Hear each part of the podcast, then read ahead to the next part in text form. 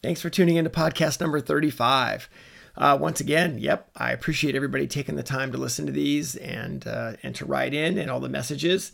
Sometimes it does take me a while to answer all of them, but I do answer all of them. And here we're coming up into the off season, and I do have quite the list of off season podcasts to go over. So we will be doing some things on fitness series.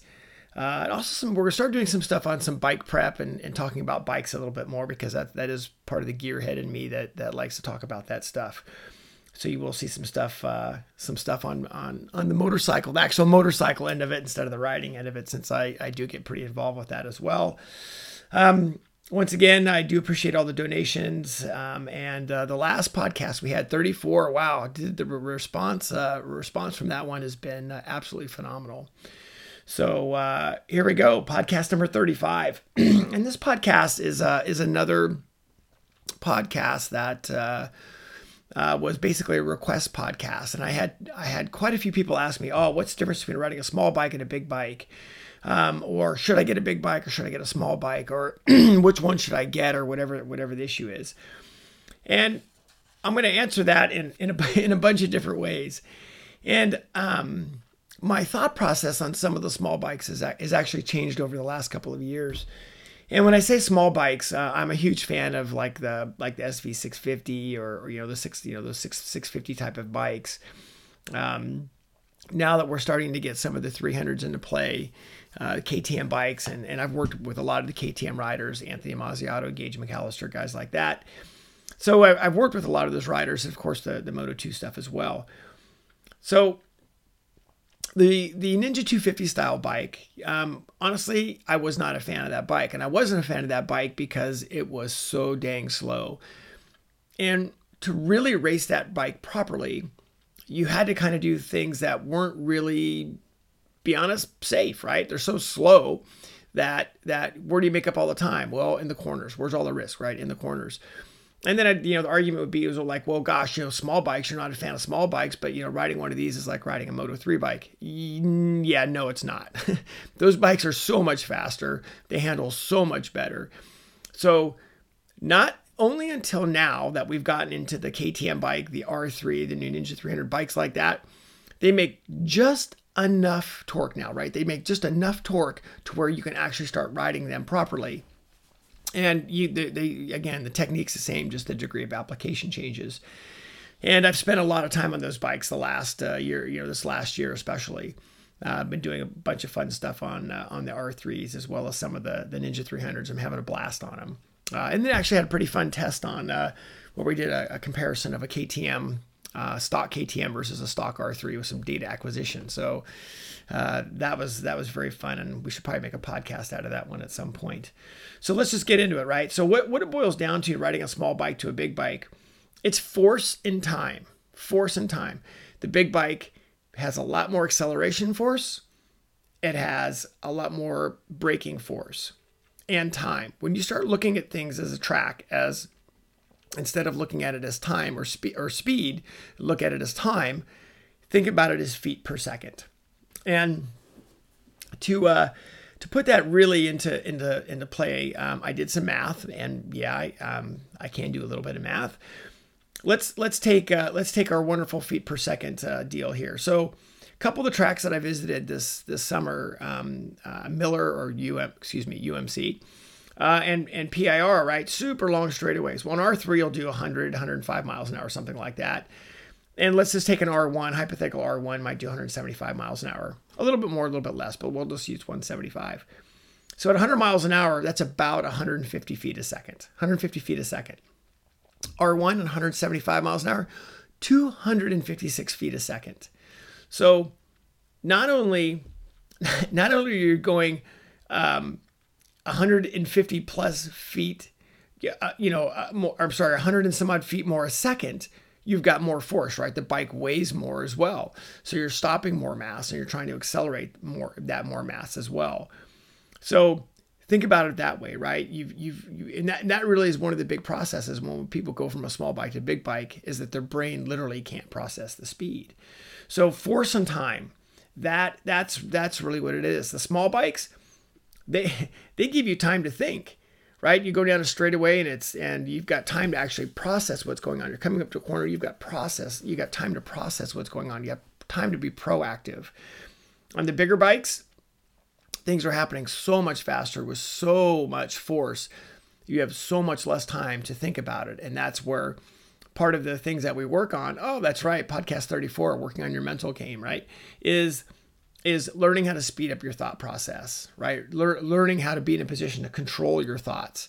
And that is something that I actually am working on some clients with in the off season, is we're actually working on some fun little mind games to try to speed up their brain processing. So smaller bikes give you time to think. Big bikes, not so much, right? You've really got to be on your game and be completely focused on that. And the fundamentals are the fundamentals, right? So it doesn't matter. I was watching Moto World Championship qualifying today, watching Moto3 and watching MotoGP. And when you look at the corners that they use the brakes, right? Because we have some of the corners on the Moto3 bikes, they're going to be wide open through that. Obviously, the MotoGP bikes will either break through or roll off through or have to decelerate at some point for. Is those bikes, if they use the brakes, first of all, they're going to turn in with them, right? That's the bottom line. But where they're using the brakes, I watched 2 or 3 different corners.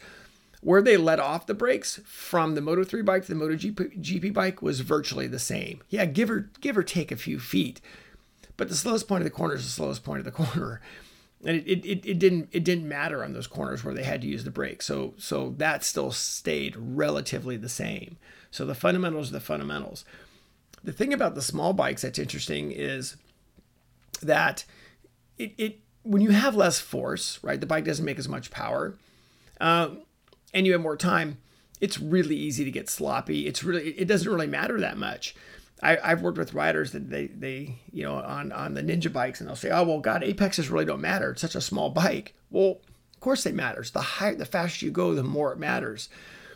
Having ridden some of these bikes at a very high pace, you absolutely need to have your crap together.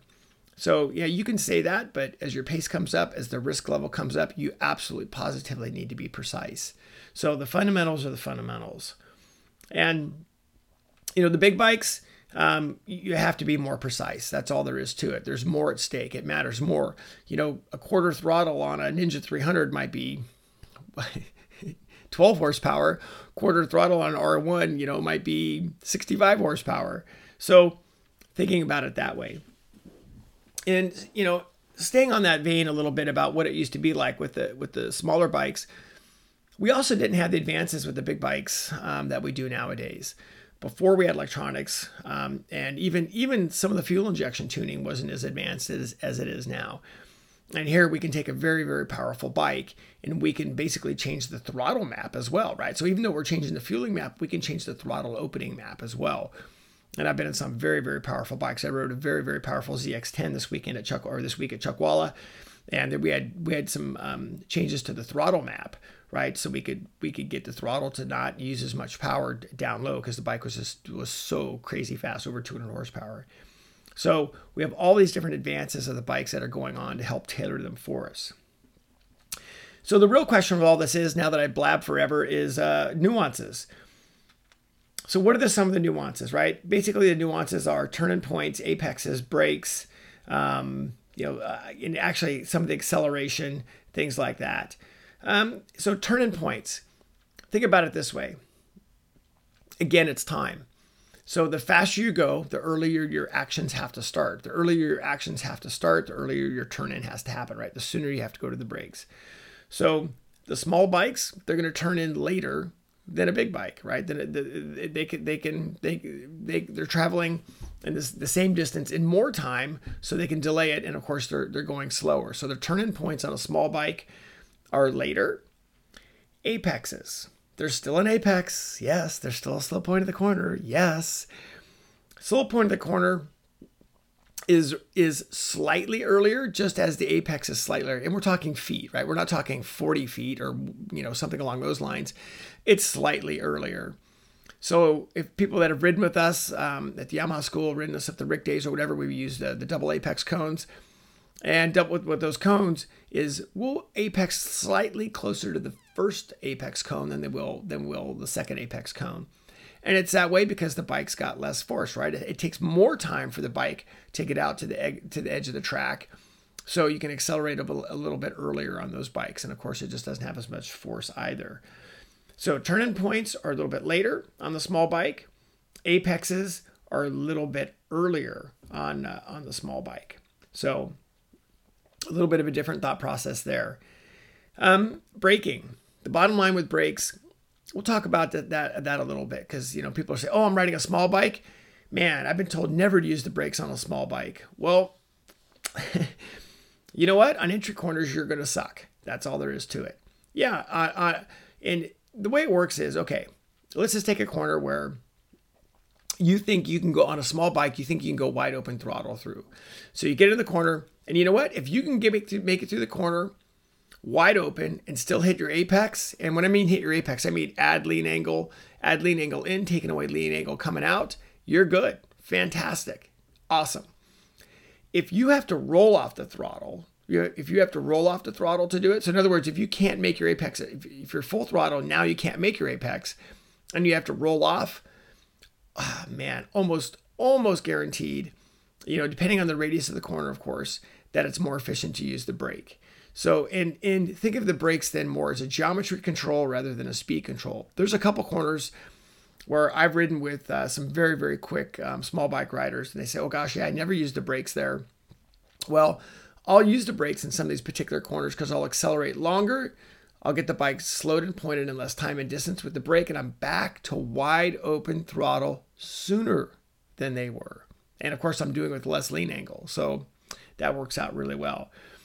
So on the brakes, if it's a corner that you have to, you know, if it's a corner that you have to decelerate for, so if you have to decelerate for the corner, more than likely, let's try some brake. And if you're going to use the brakes, we're certainly going to turn in with them as well. But we'll give you some points there. And, you know, what really also matters on the, it's funny because acceleration matters more on the small bikes than it does the big bikes. If you're riding one of these small bikes, I would kill to be on the gas. You know, I'd kill to be wide open throttle, you know, 3 feet before the guy in front of me. I'd do anything for that. Big bikes, you can be pretty sloppy, right? Because usually the rider maybe is not running the highest pace. Your bike may maybe be a little bit quicker, maybe a little bit slower, whatever it may be. But you don't have to be as precise as you do on the small bikes. The small bikes, you have to be a lot more precise. And man, I would kill to be, like I said, on the throttle 3 feet before the guy in front of me if I'm racing him. So acceleration actually matters more on the small bikes. So again, when you don't have as much risk, in other words, you don't have as much force in the bike, you don't have as much speed, you don't have to be as precise. You know, those bikes, great beginner bikes, they're great to get started into the sport. But as you get going at speed, let's be very clear. The faster you go on those bikes, the more precise you have to be, the more diligent, respectful, and all that. It's all ends up being the same. Big bikes, man, you have got to be... Big bikes, bike placement, the discipline, they all matter more on the big bike, right? Because there's so much more speed and there's so much more force that's going there. So those are some of the nuances on those bikes. Super fun on the small bikes. Cost of ownership is also a blast.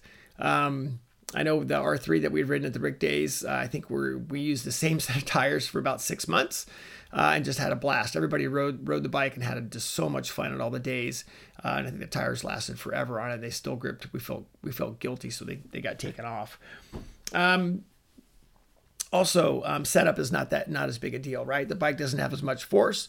And yeah, I mean, fork springs are going to make a difference. As a matter of fact, the R3 that we ride at the Rick Days has got a set of fork spring spacers in it, stock shock even, and the thing works great. I know Shane has gotten within a couple seconds or a second of some of the track, little production bike track records with just that setup. Then it works really, really well. And you don't have to have that crazy big setup in the thing because, again, the bike just doesn't have as much force into it. I did spend some time doing a bunch of setup work on some R3s this summer.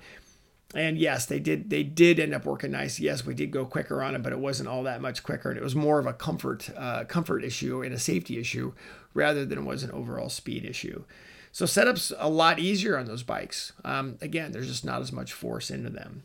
So there you go. Difference between a big bike and a small bike. A lot of it is the fun factor, the cost factor. Of course, you get two people on R3s and it's a race. That's how that works. I'm a fan of pretty much anything with two wheels that goes. But riding the small bike, I think that'll give you some insight of what some of the differences are. Realizing that fundamentals are the fundamentals, right? It's all the same. It all matters. It all matters. When you're not going quick, it doesn't matter as much. When you're going quicker, all these things absolutely matter. The precision, the body position, all those things absolutely matter more when you're doing them. But, you know, getting started, the small bikes work great.